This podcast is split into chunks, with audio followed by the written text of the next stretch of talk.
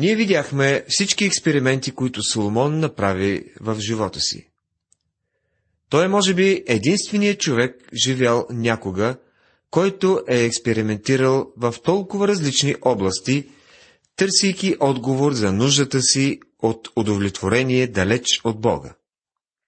През цялата книга Еклесиаст ключовият израз е под слънцето. Неговият експеримент беше в областта на естествените науки и природата. Това беше първият му експеримент. Много хора си мислят, че ще разрешат проблемите си, ако се върнат към природата. В последните години има голям отлив към покранините или по-малки къщи, където е по-тихо местото, край езеро, река или горе в планината. Хайде да се избавен от всичко това, казват хората. Нека се върнем обратно към природата. Дори някои продължават по-далече и се покланят на природата. Да, обаче това не разреши проблемите на Соломон и няма да може да разреши и нашите. Така че Соломон се обърна към мъдростта и философията, опита всевъзможни удоволствия и материализъм, изследва фатализма и се опита да живее само за себе си. След това се обърна към религията, но там откри само ритуали, които бяха твърде далеч от реалността. След това потърси отговор на проблемите си в богатството. Най-накрая Соломон опита добър начин на живот, живота на един моралист, който обаче се оказа сив и безинтересен начин на съществуване. Толкова много млади хора се бунтуват срещу такъв начин на живот. Сега Соломон стига до своите окончателни заключения в тази последна 12 глава. Тя представлява една поетична картина на староста. Тази 12 глава съдържа някои неща, които са полезни за младежа и за по-стария човек. И двата спектъра на живота се срещат тук. Чуйте първият стих на глава 12.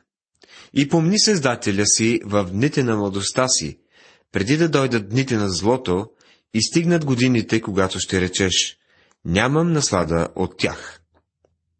Имайки в предвид, че нищо под слънцето не може да задоволи човешкото сърце, Соломон казва, върнете се към Бога.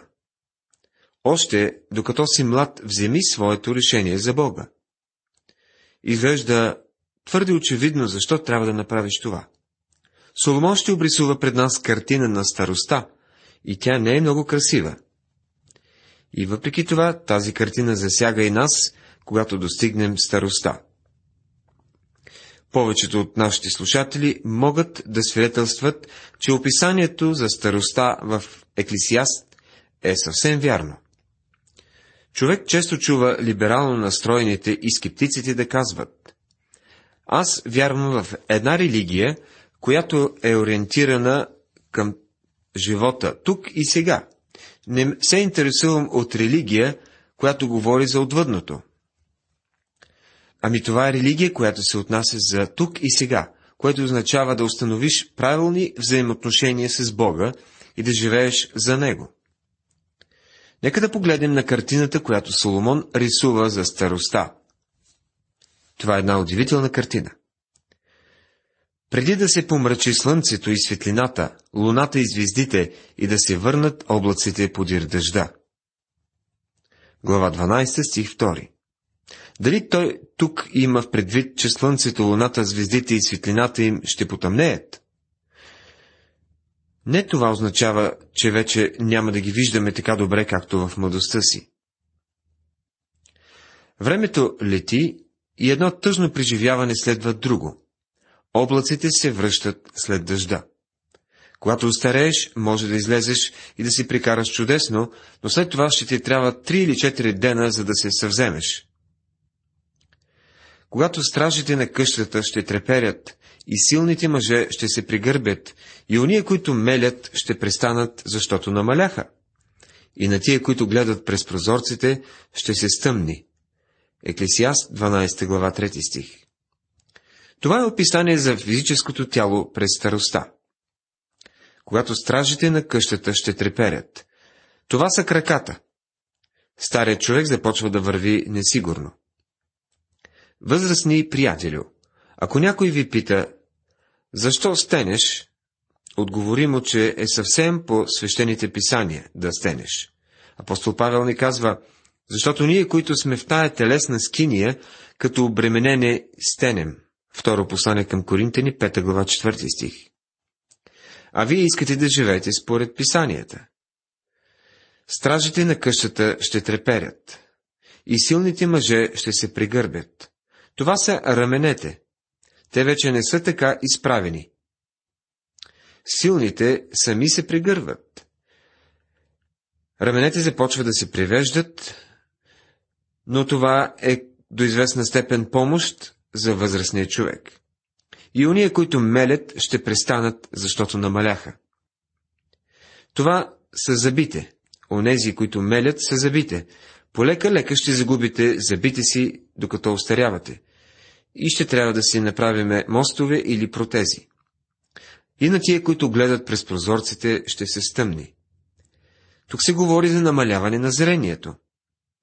Случвало ли ви се един човек да дори до вас, да се здрависете, да разговаряте с него и въобще да не различите кой е този човек? Или той се е променил, или вие сте се променили.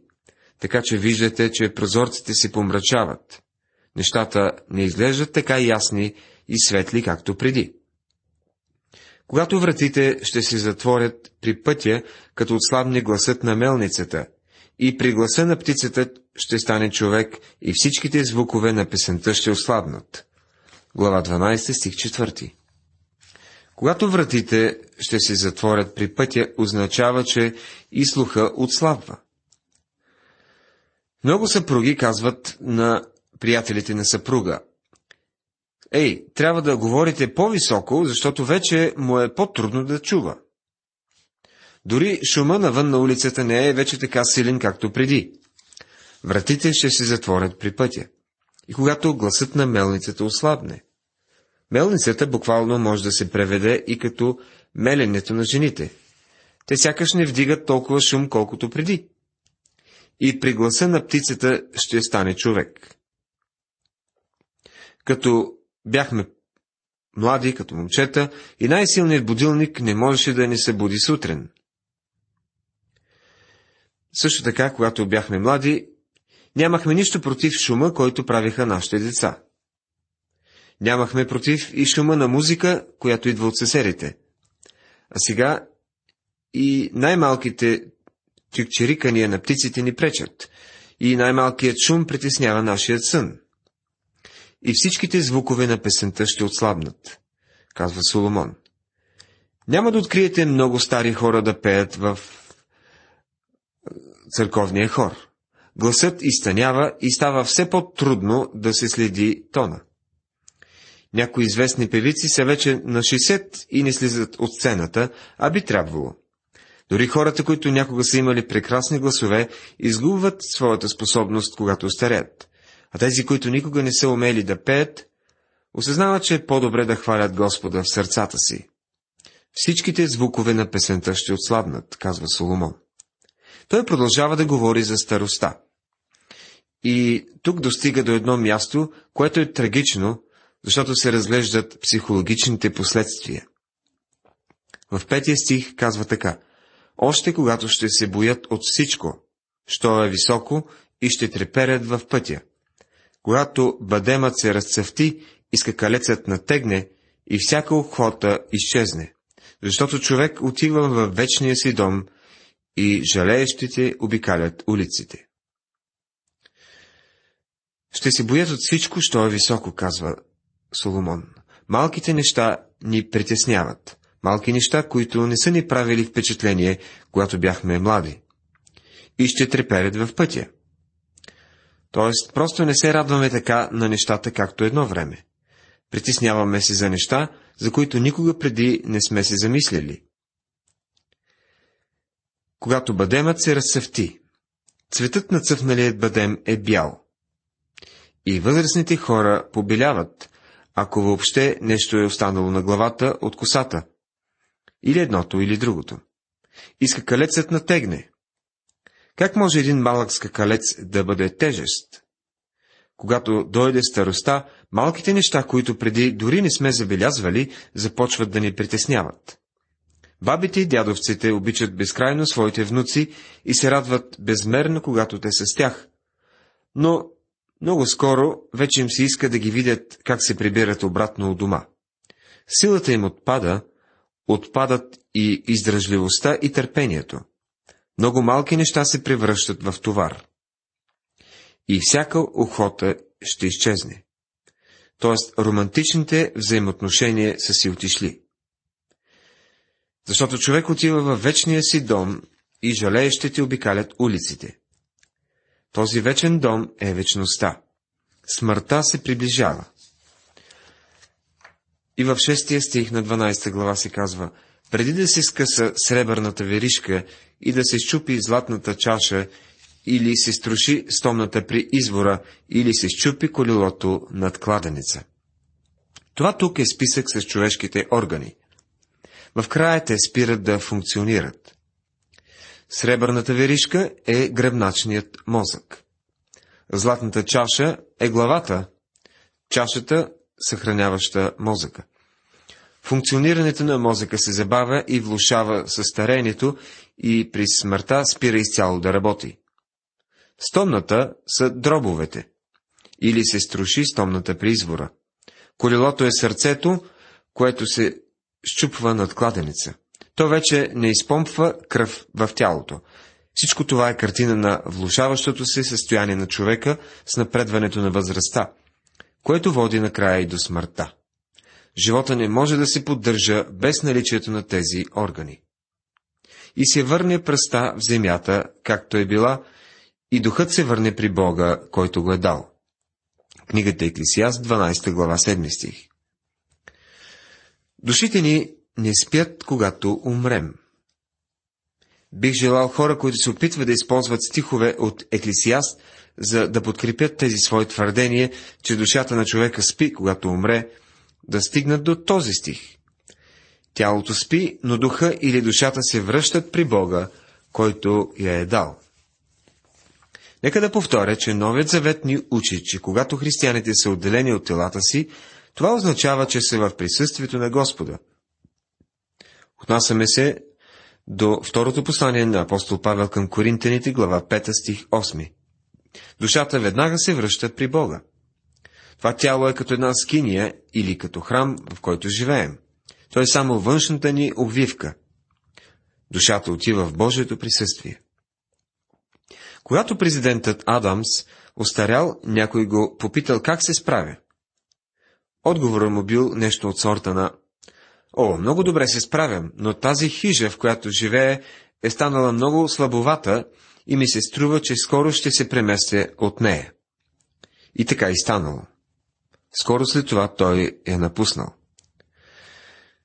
А Соломон заявява в 8 стих на глава 12. Суета на суетите, казва проповедникът. Всичко е суета. Млади човече, животът е празен, ако само живееш за тук и за сега. Един ден ще откриеш, че това, което имаш в ръцете си, е шепа пепел и една вечност пред себе си. Когато сърцето ми детско плачеше и се смееше, времето сякаш пълзеше. Когато младежки разпален мечтаех, времето сякаш вървеше. Зрелостта, щом достигнах, времето не настигнах, защото то сякаш търчеше, когато с, с всеки изминал се ден остарявах. То вече летеше. Мисля, че ще установя скоро постижно, че времето си е отишло. Това е стихотворение от един неизвестен автор. Псалмопевецът казва също, научи ни така да броим дните си, защото да си придобием мъдро сърце. Псалом 90 стих 12. А мъдростта е Господ Исус Христос. Мислейки за староста, някой е написал и следващите няколко закачливи реда. Знаеш, Боже, че тялото мое остарява и младежкият огън в мен избледнява. И някак се връщам назад и говоря за дните, когато бях млад. Станал съм по-мрачен и важен, и мисля, че другите трябва да правят това, което им кажа. Помогни ми, Боже, да скрия своите болешки и да осъзнае собствените си грешки. Съхрани ме благ, мил, здрав и спокоен, вместо ядовит, жлъчен и притворен. Нека Господ ни дава от своята благодат да устаряваме с достоинство. И колкото по-мъдър ставаше проповедникът, толкова повече получаваше людите на знание, а най-вече измисляше, издирваше и нареждаше много притчи. Проповедникът се стараеше да намери угодни думи и това, което бе с правота написано, думи на истина.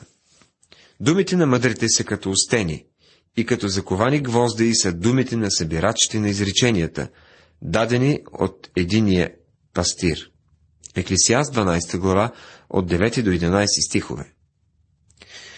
Не бива по никакъв начин да презираме мъдростта на миналото, нито да се отказваме да се получим от нея. А колкото за нещо повече от това, сине мой, приеми увещание, че правене много книги няма край и много четене е труд на плътта. Глава 12, стих 12 Образованието не може да разреши житейските ни проблеми. Така че не бива да преувеличаваме резултатите от него. А ето ви и резултатът от експеримента, който Соломон направи. Нека чуем краят на цялото слово. Бой се от Бога и пази заповедите му, понеже това е всичко за човека. Книгата Еклесиаст, глава 12, стих 13. Бой се от Бога. Това е посланието на книгата Притчи, както и посланието на тази книга. Имайки в предвид експеримента, който е направен под слънцето, мъдростта ни учи да си боим от Бога, което означава почет, поклонение и покорство пред Него. Пази заповедите му означава да изпълним Божиите условия за спасение, за всички времена, основаващи се на вяра в Бога. За Каин това означаваше да принесе като жертва пред Бога агне. За Авраам означаваше да повярва в Божиите обещания. За израелтяните да пристъпят пред Бога с приноси и жертви в скинията и по-късно в храма. За нас това означава повярвай в Господа Исуса Христа и ще се спасиш. Дяне на апостолите, 16 глава, 31 стих защото относно всяко скрито нещо, Бог ще докара на съд всяко дело, било то добро или зло. Книгата Еклесиаст, глава 12, стих 14. Това е последният стих от тази глава. Бог ще докара на съд всяко дело. Бог ще съди всеки човек, защото всеки е грешен и е виновен пред Него. Христос понесе нашето наказание. Той умря вместо нас. Нашите грехове са или положени върху Христос чрез вяра в Него, или ще застанем пред големият бял престол за осъждане. Помни своят Творец в дните на младостта си. Защо? Поради една много ясна причина. Защото тогава шансът ти за спасение е по-голям и ще има какво да предложиш на Бога като служение пред Него. Статистиките показват, че повече хора идват при Христос, докато са млади. Това не означава, че възрастните хора не могат да приемат Христос и да се спасят. По време на едно християнско радиопредаване, водещият отправил покана към онези, които искат да приемат Христос, да вдигнат ръка. Една жена влязла в стаята, където лежал нейният 90 годишен баща, който слушал предаването и лежал на люлеещия си стол с ръка вдигната във въздуха. Когато го попитала какво прави, той отговорил, че е приел Христос за свой спасител. Приятели, колко е прекрасно това! И никога не е твърде късно. Може би в този момент някои от нашите възрастни приятели вдигат своята ръка на вяра. Бог я вижда. Втората причина, поради която Соломон се обръща специално към младите хора, е понеже пред тях стои цял един живот, който могат да дадат на Бога в служение. Онези, които са служили истински пред Бога, които са имали какво да му дадат, са все млади мъже. Йосиф, Моисей, Гедеон, Давид, Еремия, Савел от Тарс, Тимотей и цял облак от млади мисионери през миналите няколко века, като, например, Ричард Мофът, който е бил мъничък Боби Мофът, когато идва при Христа и става един от най-великите мисионери в Южна Африка. Приятели, няма отговор на житейските проблеми под слънцето. Исус Христос е единственото разрешение на житейските ни проблеми. Господ Исус Христос е дал обещание на хората от всички възрасти. Който дойде при мене, никак няма да го изпъдя. Уважаеми приятели, ние завършихме нашето изучаване. В следващото предаване започваме книгата Песен на песните. Бог да ви благослови!